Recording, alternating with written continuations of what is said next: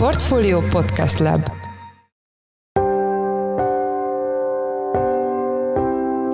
Mindenkit üdvözlünk, sziasztok! Ez a Checklist a Portfolio podcastje december 12-én kedden. A műsor első részében arról lesz szó, hogy milyen politikai játszmák állhatnak a mögött, hogy Bulgária egyenlőre feladta tervét, amely szerint energia hozzájárulást szed az orosz gáz után. Ennek a változásnak, ennek a visszakozásnak egyébként Magyarország is nagyon örülhet. Amikor magát a törvényt elfogadták, akkor emlékeink szerint az akkor érvényes TTF gáztősdei árhoz képest ez 18%-os adóterhet, vagy hát pénzügyi terhet jelentett volna, és hát azért ez egy nagyon komoly tétel a gázpiacon, és hát ugye az volt a nagy kérdés, hogy ezt kinek kell állnia. Vendégünk Weinhard Attila, a portfólió makroelemzője. A második blokk blog témája az lesz, hogy miért tekinthetjük Magyarországot fejlett országnak, és hogy sikerült behozni Japánt, amely a 90-es években a világ élvonalába tartozott a fejlettségét tekintve. A témáról Zsoldos Ákost, a portfólió makroelemzőjét kérdezzük. Én Szász Péter vagyok, a portfólió podcast szerkesztője, ez pedig a checklist december 12-én. Most egy rövid szünet, és jövünk vissza.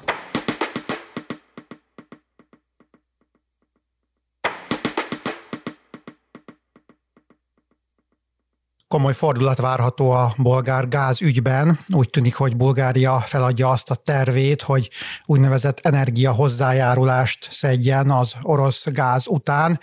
Ez a hír pedig Magyarország számára is kedvező, hogy miért arról Venthard Attilát, a portfólió makroelemzőjét kérdezzük, aki itt van velünk a telefonban. Szia Attila, üdvözöllek a műsorban. Szia Péter, és köszöntöm a hallgatókat is. Először kérlek, mondd el, hogy mi ez az egész gázadó, ez az egész gázvita, ugye ez már több hónapja húzódik Bulgáriában. Igen, valóban, gyakorlatilag szeptember végén jött a semmiből a hír, hogy az orosz gázra egy 20 leva per megawattórás, tehát egy nagyon durva energia hozzájárulást tervez kivetni a Bulgária, és aztán ezt a törvényt el is fogadták, október 13-án hatályba is lépett, itt tehát gyakorlatilag két hónapja ez egy top ügy a magyar gázellátás szempontjából is, de óriásiak voltak a kérdőjelek, hogy ez hova fajul pontosan, tehát hogy ez kihat-e a gázszállításokra, lesz-e azokban zavar, hiszen Bulgárián keresztül fut a török áramlat,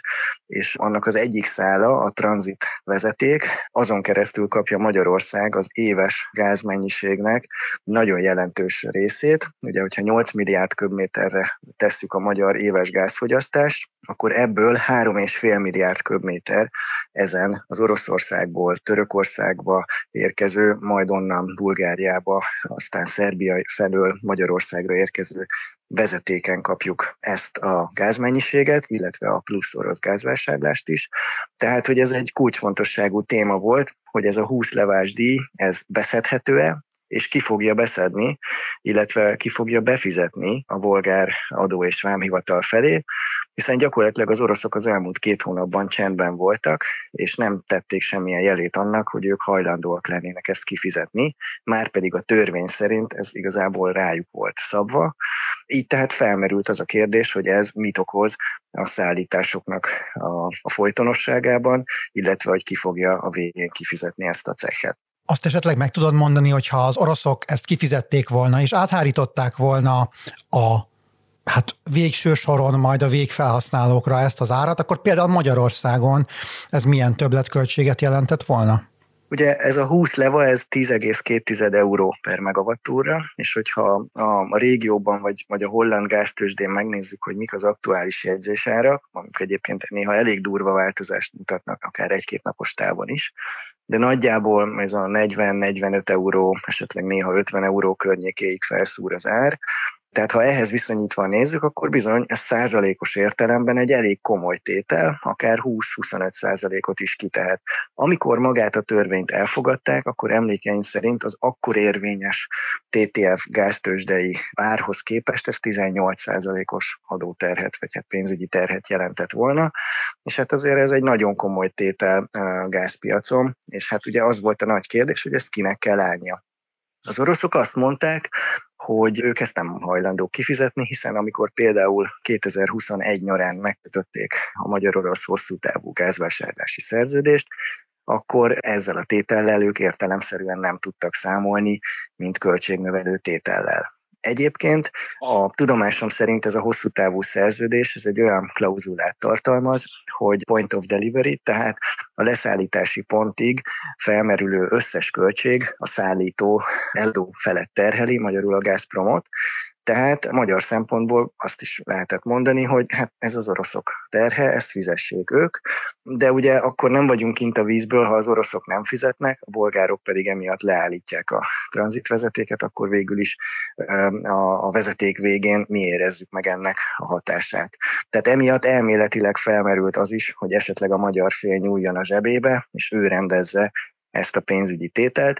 Ha ez így lett volna, ami egyébként tudomásom szerint komolyan nem merült fel, csak mint egy elméleti lehetőség, akkor a magyar állami MVM-nek ez a durva számításaim szerint nagyjából évi 150-180 milliárd forintjába került volna, tehát ennyivel nőtt volna éves szinten a magyar gázbeszerzésnek a költsége az orosz fél irányából ezen az útvonalon keresztül. Miért állhattak el a bolgárok ettől a tervezettől, azt lehet tudni? Két fő indokot mondtak a vezető bolgár politikusok, amikor hétfőn kora délután váratlanul a kamerák elé álltak a bolgár parlamentnek a folyosóján. Az egyik ok, ami meglátásom szerint valóban nagyon fontos, az az orosz Lukai tulajdonában álló burgaszi finomítónak a várható átvétele. Itt a bolgár törvényhozás, illetve a kormány azt nem rejtette véka alá az elmúlt hónapokban sem, hogy kifejezetten a célkeresztjében van ez a finomító, meg akarják szerezni. Ugye az orosz Lukail tulajdonában van, és emiatt számos nemzetbiztonsági és energiaellátási kockázat merült fel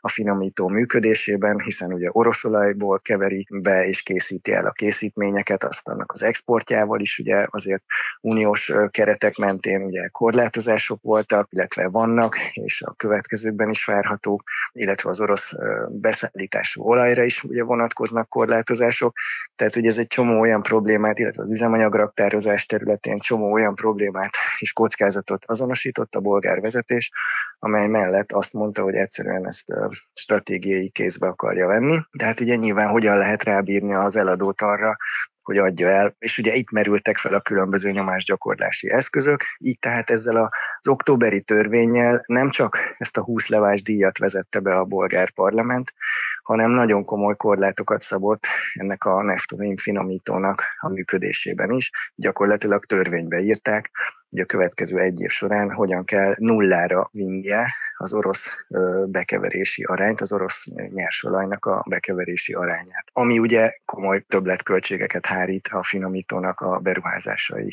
tekintetében. És ugye az lehetett a bolgár elitnek az elképzelése, hogyha a Gazpromot közvetlenül nem lehet a tárgyalóasztalhoz kényszeríteni, hogy fizessen az orosz gázszállítások után, akkor úgymond kerülő úton célba veszik a Lukoilt, szintén egy orosz tulajdon, és, és hát ha ők egymással úgymond megbeszélik, hogy akkor mégiscsak üljön a tárgyalóasztalhoz, és ez az ügy legyen elrendezve.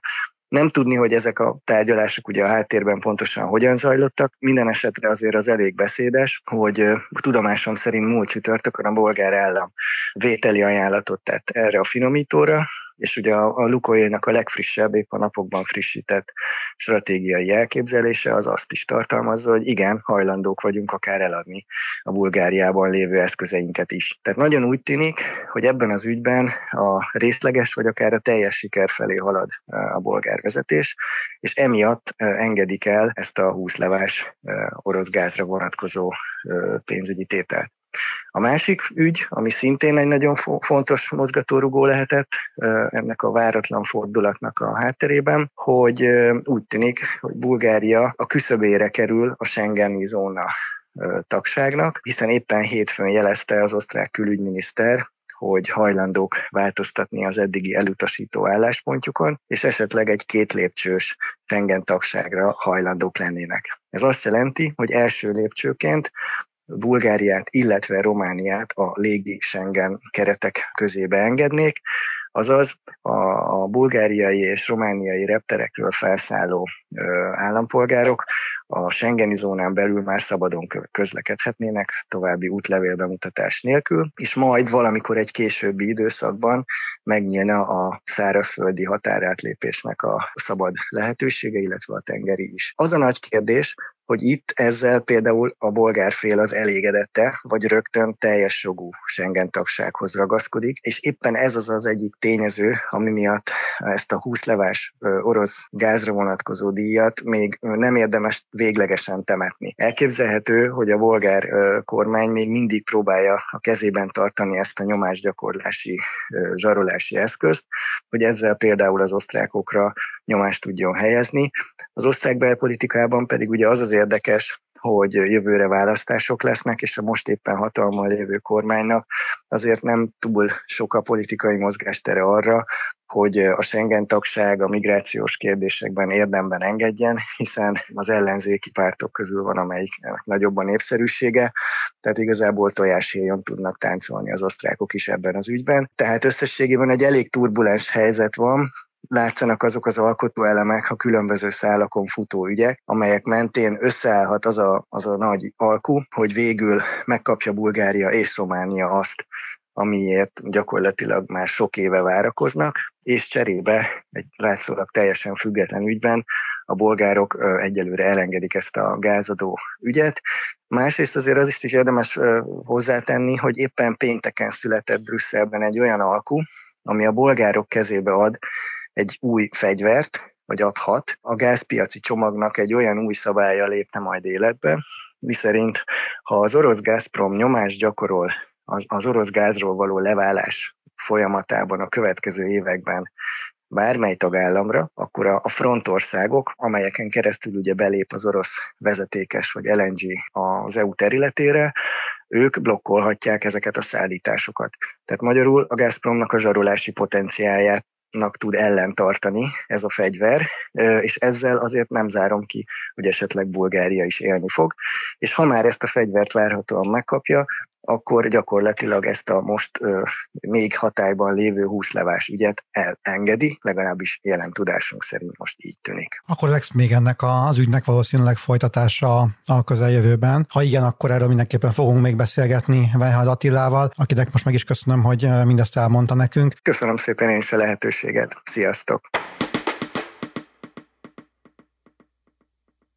Valószínűleg sok magyar megütközéssel hallhatja, hogy Magyarország egy fejlett országnak tekinthető, majdnem olyan fejletnek, mint például Japán, sőt, Magyarország 2022-re a 42. legfejlettebb országgá vált a Világbank listáján, amely a vásárlóerő paritáson mért egyfőre jutó GDP tekintetében rangsorolta az országokat. Erről kérdezzük Zsoldos Ákost, a portfólió makroelemzőjét. Szia Ákos, üdvözöllek a műsorban. Szervusz Péter, üdvözlöm a hallgatókat. Kérlek kezdjük azzal, hogy mit jelent a vásárlóerő paritáson mért egyfőre jutó GDP? Ez egyfelé jutó GDP az azt mutatja meg, hogy a nemzetgazdaság összes lakosára fejenként mennyi GDP jut, tehát az egész ország termelését gyakorlatilag leosztjuk a, a lakosságra. És ugye ez még önmagában nem árul el sok mindent a fejlettségről, hiszen különböző országokban eltérő árszínvonalat látunk, és mi arra vagyunk kíváncsiak, hogy egy lakosra mennyi termelés jut, ugye, és ezt pedig úgy kapjuk meg, hogyha ezt az árszínvonalat kiküszöböljük valahogy, és a vásárlóerő paritás az, az árszínvonalon belül különbségeket próbálja meg kiküszöbölni. Nem tökéletes módszer egyébként, tehát látjuk, hogy vannak hiányosságai, vannak hibái, de mindenképp pontosabb, mint a nominális egy fordító GDP összehasonlítás. Ez a legfontosabb mutatója a gazdasági fejlettségnek, és az alapján szoktuk az országokat egymáshoz hasonlítani, hogyha a fejlettségbeli különbségekre vagyunk kíváncsiak. Írtál egy cikket, ahol Japánt citáltad, mint egy jellemző példa, egy ország, amelyet Magyarország majdnem utolért, és ez valóban megdöbbentő, mert azért a 90-es években Japánt azt tényleg a világ egyik legfejlettebb országaként emlegettük. Így van. Azt hozzá kell tenni, hogy nem értük utol Japán, csak majdnem értük utol, tehát azért még mindig Japán fejlettebbnek tekinthető némileg, mint Magyarország. De 90-es évek és 2022 között valóban a lemaradásunk nagy részét sikerült ledolgozni Japánnal szemben. Ugye ennek leginkább az az oka, hogy Magyarország sokkal gyorsabban fejlődött, mint Japán, Magyarország produkált egy ilyen természetes és egyébként nagyon gyors felzárkózást, ugyanakkor Japánban egymást érték a gazdasági problémák, és a 90-es években és már a 2000-es években is nagyon lassú növekedés produkált, tehát valahol Japán megakadt a fejlődésben, ennek nagyon sok oka van, és nem is érdemes most belemenni. Nagyon többször írtunk róla már mi is, leginkább talán a demográfiát lehet kiemelni, ugye Japán népessége zsugorodik, előregszik, és ez nagy hátránytatója a gazdasági fejlődésnek, de meg lehet említeni az egymást térő válságokat is, hogy amik Ázsiában az ázsiai gazdaságokat sújtották a korábbi évtizedekben, de minden esetre valóban az látszik, hogy Japán is visszaesett a, a fejlettségi ranglistán, mi pedig nagyon feltörtünk. A Japán most a 40. legfejlettebb gazdasági világon, Magyarország pedig a 42. Tehát itt valóban nagyon közel vagyunk már Japánhoz, és hogyha egyébként a mi konvergenciánk az kitart a következő években, Japán pedig nem találja meg a növekedéshez visszavezető utat, akkor könnyen lehet, hogy néhány éven belül meg fogjuk előzni őket. Úgy tudom, hogy nem csak Magyarország, hanem az egész régió sokat fejlődött az elmúlt években, sőt, a régió talán még nagyobb mértékben is, mint Magyarország.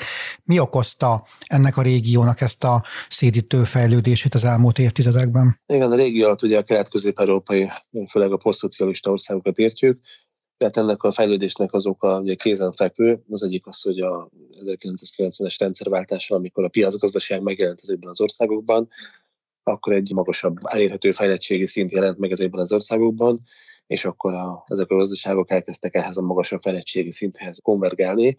Ugye inkább az volt valahol nem természetes, hogy Európán belül ilyen nagy különbségek voltak, ugye a szocialista rendszerben a, a piaci hatékonyság nem tudott érvényesülni, ilyen környezetben pedig a gazdasági fejlődése előtt is óriási akadályok vannak. Most azzal, hogy ez az államszocialista rendszer leépült, a gazdaságok előtt is sokkal nagyobb lehetőség nyílt a fejlődésre, ez volt az egyik ok, ami elindította a kelet-közép-európai országok gyors felzárkózását, a másik pedig a, az Európai Unióhoz történő csatlakozás volt, és hogy ennek mekkora hatása van, ez azon látszik leginkább, hogy azok az országok, akik nem léptek be az EU-ba, a fejlettségben jóval le vannak maradva azok az országokhoz képest, akik beléptek. És valóban, ahogy említetted is, ez egyáltalán nem egy magyar sikertörténet, vagy hát nem csak magyar sikertörténet, inkább azt lehet mondani, a többi Európai Uniós csatlakozó kelet-közép-európai ország is egy gyors felzárkózást mutatott. Például 1992-ben ugye Magyarország az Európai Uniós fejlettségnek 52%-án állt, tehát a régión belül még relatív fejlettek voltunk, ugye Románia ugyanekkor 28%-on állt, Lengyelország pedig 39%-on, de most 2022-re mind három ország nagyjából 80% környékén állt, hát a régió többi országa az ledolgozta a relatív hátrányát Magyarországhoz képest az alatt a 30 év alatt, Úgyhogy az egész régió együtt fejlődik, ez mindenképpen egy jó dolog, de közben Magyarország fejlettségbeli előnye a régión belül az szinte teljesen elolvadt. Azt el tudod-e mondani, hogy miért nem érezzük Magyarországon ezt a fejlődést, vagy legalábbis miért nem olyan a közhangulat, hogy itt mi egy nagyon fejlett országban élnénk? Én nem gondolom azt, hogy nem érezzük a fejlődést, hogy a fejlődést azt valamilyen formában mindenképpen érezni kell, nem csak Magyarországon, még egyszer mondom, hanem a többi kelet-közép-európai országban is. Amiért aztán nehéz elhinni, hogy Magyarország a világ elitjébe került, úgymond, hiszen ha megnézzük ezt a világbank által felállított rangsort, akkor a legfelső 25%-ban van Magyarország a fejlettségben, a régió többi országával együtt egyébként. Úgyhogy ez abszolút azt lehet mondani, hogy a fejlett országok, hát nem a legszűkebb körében, de a fejlett országok szűk körében van most már Magyarország hogy a világ egy negyede tartozik csak ebbe a, ebbe a csoportosulásba. Amiért talán nehéz ezt így elhinni, az az lehet, hogy egyrészt ezek a történelmileg gyors változások, ami Magyarországon is ugye néhány év alatt, egy-két évtized alatt ment végbe, az nagyon nehezen, nehezen épül be a köztudatba, ugye mindig úgy gondolkodtunk, hogy mi kullogunk a nyugat után, próbálunk felzárkozni, miközben attól tartunk, hogy a közepes jövedelem csapdájába süllyedünk, Eközben viszont a háttérben a jelentős felzárkózásunknak köszönhetően valóban már nem az a kérdés, hogy fejlett országgá válunk-e, ez, ez már megtörtént, és a továbbiakban relatív fejlettségünk alig, hanem javulni fog a régióval együtt, és a közepes jövedelem csapdája sem releváns ebből a szempontból. Ugyanakkor az valóban igaz, hogy a nyugat-európai országokhoz képest, ugye főleg a közvetlen szomszédunkhoz, Ausztriához képest jelentős lemaradásunk van, és ugye azt hallhatjuk, meg láthatjuk, hogy a közgazdasági közbeszédben rendszeresen Nyugat-Európához és főleg Ausztriához hasonlíthatjuk magunkat. Na most mi, mi 2022-ben az EU-s fejlettség 77%-án álltunk, Ausztria 125%-on állt, tehát hozzájuk képest valóban döbbenetes a a lemaradásunk, tehát elég csak két-háromszáz kilométert utazni, és látjuk, hogy mennyivel jobbak a gazdasági viszonyok egy másik országban. Innen nézve pedig ezt a, hát a szűkebb szomszédságunkon belül relatíve rossz pozíciónkat kivedíthetjük akár globálisan is, miközben a valóság az, hogy ha azok az országok, akik magunkat viszonyítjuk, tehát Nyugat-Európa, Ausztria, azok a legszűkebb világelitbe tartoznak, tehát Ausztria például ugye 15. legfelettebb ország, Németország a 18. legfelettebb ország, az első tízben egyébként nagyrészt adóparadicsomok és kisebb monarchiák vannak, tehát olyan országok, ahol ideálisan magas egyfőre jutó GDP jön ki, de nem mindenhol történik valódi termelés, ezt hozzá kell tenni. Minden esetre az, az mindenképpen igaz, hogy a nyugat-európai országok az a előttünk lévő 40 ország, listában előttünk lévő 40 országnak több, mint a, a felét teszi ki. Tehát valóban Nyugat-Európából nézve Magyarország nem tekinthető fejlett országnak, de ez fontos elmondani, hogy a nyugat-európai helyzet az nem reprezentálja a globális átlagot. A világ 75%-ában sokkal csekélyebb a gazdasági fejlettség, mint amit Európában megszokhattunk. Eddig mindig a fejlődésről beszéltünk, de vannak olyan országok, akiknek ez nem jön össze, akár ilyen európai országról is tudunk. Velük mi a helyzet? Igen, abszolút, tehát nem szabad biztosra venni a, a konvergenciát, és látunk példát arra is, hogy vannak országok, akik nem konvergálnak, hanem valójában divergálnak. Úgyhogy ennek fényében azt lehet mondani, hogy a kelet-közép-európai országok eddigi felzárkózása az még nagyobb sikertörténetet nevezhető. Ha csak két példát említsek, Spanyolország és Görögország, ugye 2002-ben mind a két ország nagyjából az EU-s fejlettség átlagán mozgott, Görögországban ez 94% volt, tehát némileg elmaradt az EU-s átlagtól, Spanyolország pedig 101%-on állt, most 2022-re Görögország 68%-ra esett vissza, Spanyolország pedig az EU-s átlag 84%-án állt ebben az évben. Tehát azt látjuk, hogy azért magasan fejlett szintről is lehet viszonylag nagyot esni, úgyhogy ez óvatosságra kell, hogy nincsen mindenkit, és nem szabad a, a konvergenciát állandónak és tartósnak tekintenünk. Gazdaságpolitikai hibák, társadalmi zavarok, illetve bármilyen egyéb okok miatt bekövetkezhet az, hogy a gazdaságunk elkezd relatíve leszakadni. Köszönjük szépen az elmúlt percekben Zsoldos Ákossal, a portfólió makroelemzőjével beszélgettünk. Köszönjük, hogy a rendelkezésünkre álltál. Köszönöm szépen a meghívást.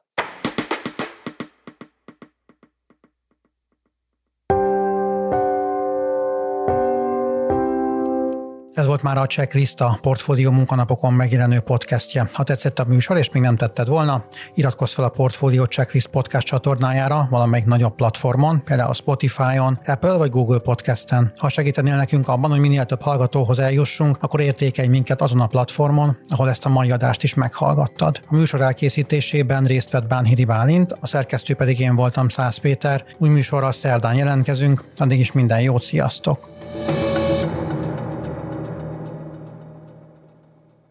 Reklám következik.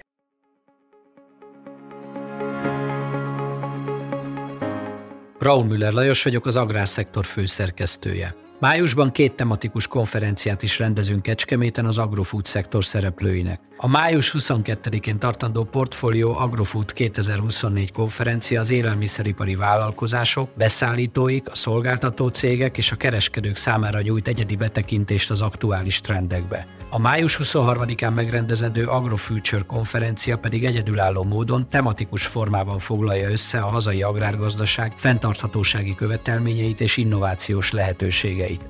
Jöjjön elő is, részletek és jegyek a portfolio.hu per rendezvények oldalon.